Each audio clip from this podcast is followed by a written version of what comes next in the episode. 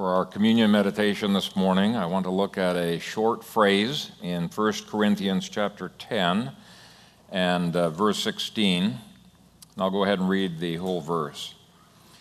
The cup of blessing which we bless, is it not the communion of the blood of Christ? The bread which we break, is it not the communion of the body of Christ?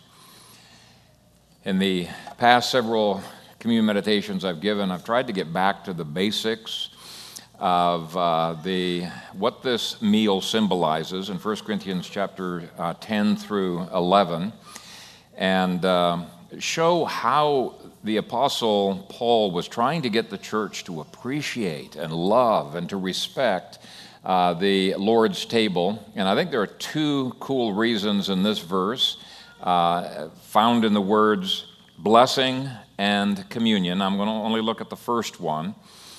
Um, it's found in the phrase, the cup of blessing which we bless. We probably know what it means to bless the cup, but what does it mean for the cup to be a cup of blessing? Uh, there are two different viewpoints on this, but I, I do not believe he is simply saying exactly the same thing using two different uh, phrases. Uh, I take the viewpoint that this cup is designed by God to be bringing blessings into our lives every single time we partake of it. And for us to be so blessed in this sacrament that we in turn bless this cup.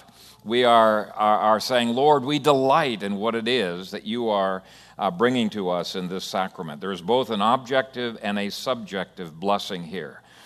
And if the cup not only brings God's blessing into our lives, but it makes us want to bless this sacrament, then in turn it means that this cup ought to be cherished, not despised. I think that was part of Paul's point when he talked to the Corinthians.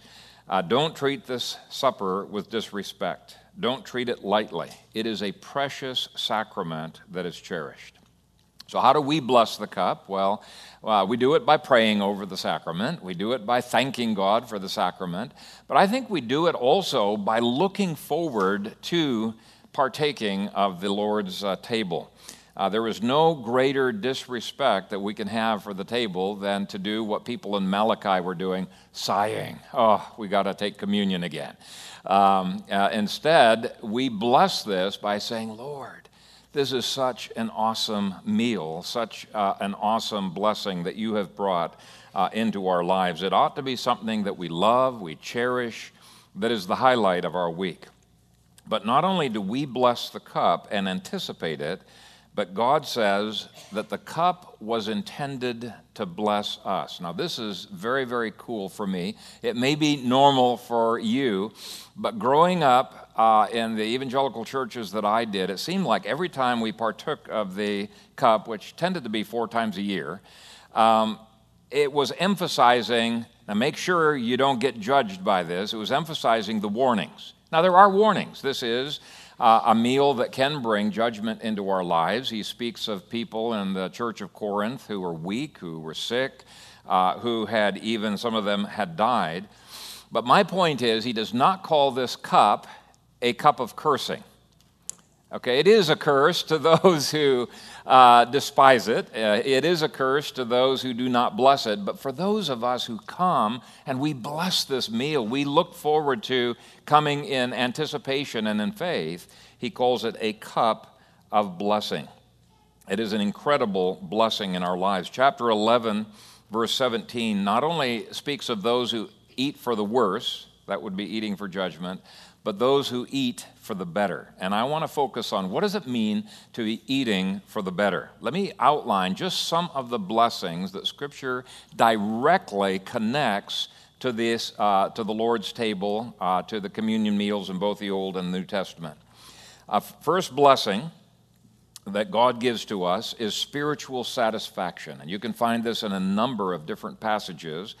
But Psalm 22, which is one of the greatest Old Testament prophecies of the crucifixion of Christ and of the uh, era that follows after that, says this in verse 16. After talk is talking directly about the new covenant meal of the Lord's table. It says, "The poor shall eat and be satisfied; those who seek him will praise the Lord." the poor shall eat and be satisfied. To be satisfied with life is a blessing that many wealthy people wish they could have, but they don't have it.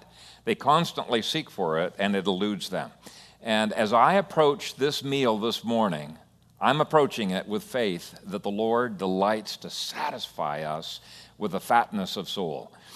Uh, the next blessing, Exodus chapter 34, when he invites people to come to the Passover meals, at which there were these uh, communion, uh, he, he said, I will give you divine protection. So uh, that's an incredible blessing. Protection from the attacks of the demonic, protection from physical attacks, uh, whatever kind of protection we need. Uh, Psalm 51 promises that God will be pleased with us. To feel God's pleasure is an incredible thing. Uh, one of the lines in the movie uh, Chariots of Fire that has always impacted me, almost brings me to tears every time I see that, is where Eric Liddell said that God made me for a purpose. Now, missions was a part of that purpose, and he gloried in being in the mission field, even dying in the mission field. But he said, God made me fast, and I feel, when I run, I feel his pleasure. He felt God had made him for that. And when he ran, sweaty as it was, hard as it was, he felt God's pleasure. And there's all kinds of things that God has made us for. He made you to be worshipers. And when you worship in the Spirit, you have the opportunity to feel His pleasure coursing through your being. He made you to serve. Jesus served, and uh, He served hard but he felt the Lord's pleasure. This is my beloved Son, in whom I am well pleased. And so you can be out there with menial work, and yet when you're doing it in the power of the Holy Spirit, you can feel his pleasure coursing through your very being. And uh, when I come to the Lord's table, I say, okay, Lord, you have connected your pleasure with this meal in some way. And I pray that this week, I would feel your pleasure this, as this meal realigns me with your purposes. Um, there are other blessings connected with the sacrament. Deuteronomy 14, verse 23, says that through this covenant meal, we learn to fear God. Now, some people don't think fear is really a blessing. And it, it is true, there is a negative side to, to fear. If we come to this meal despising it, rebelling against God, yeah, we ought to be terrified. Uh, that kind of fear uh, means that we might receive uh, judgment. But I don't think we have to think of this as a negative uh, sign. It's by the fear of the Lord that we depart from evil. Sanctification, that's a great blessing. Uh, the fear of the Lord is the beginning of wisdom. That's a great blessing. By the fear of the Lord, we see God to be greater and greater. It builds our faith, it enables us to enter into his promises. That is a blessing that he connects with this meal. Uh, Jeremiah 7, verse 23, connects the Lord's table with this promise that it may be well for you. Well, that's almost identical to Paul's promise in 1 Corinthians 11, where he says, You eat for the better that it may be well for you. But I love Deuteronomy 14, verse 29, which promises blessing in every area of our lives when we partake of the communion meals aright. It says, Come and eat and be satisfied, that the Lord your God may bless you in all the work of your hand which you do. The cup of blessing which we bless. Do you see this cup as a cup of blessing? Do you look forward to it? If in the past you have not, hopefully just this little exposition of the blessings that come through this meal will make you from here on out to look forward with faith and anticipation to receive from God's hands blessing as you partake.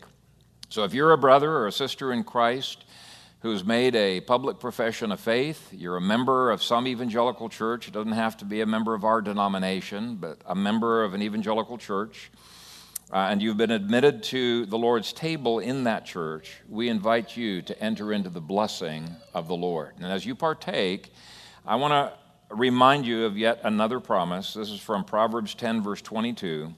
And it says, The blessing of the Lord makes one rich, and he adds no sorrow with it. May you be a blessed people this morning. Father, we come to you this morning, uh, eager, coming to this table with anticipation, with faith that you are a God who loves and delights to bless your people. And I pray, Father, that uh, we would indeed be blessed this morning. That uh, whatever the needs are that uh, these people lift up to you from their hearts, that you would see those needs and that you would pour out your blessing upon them. Thank you that you are a God of blessing and that you have made this to be a cup of blessing. And so we pray that you would set aside these common elements to a holy use and you would be glorified in our partaking. In Christ's name, amen.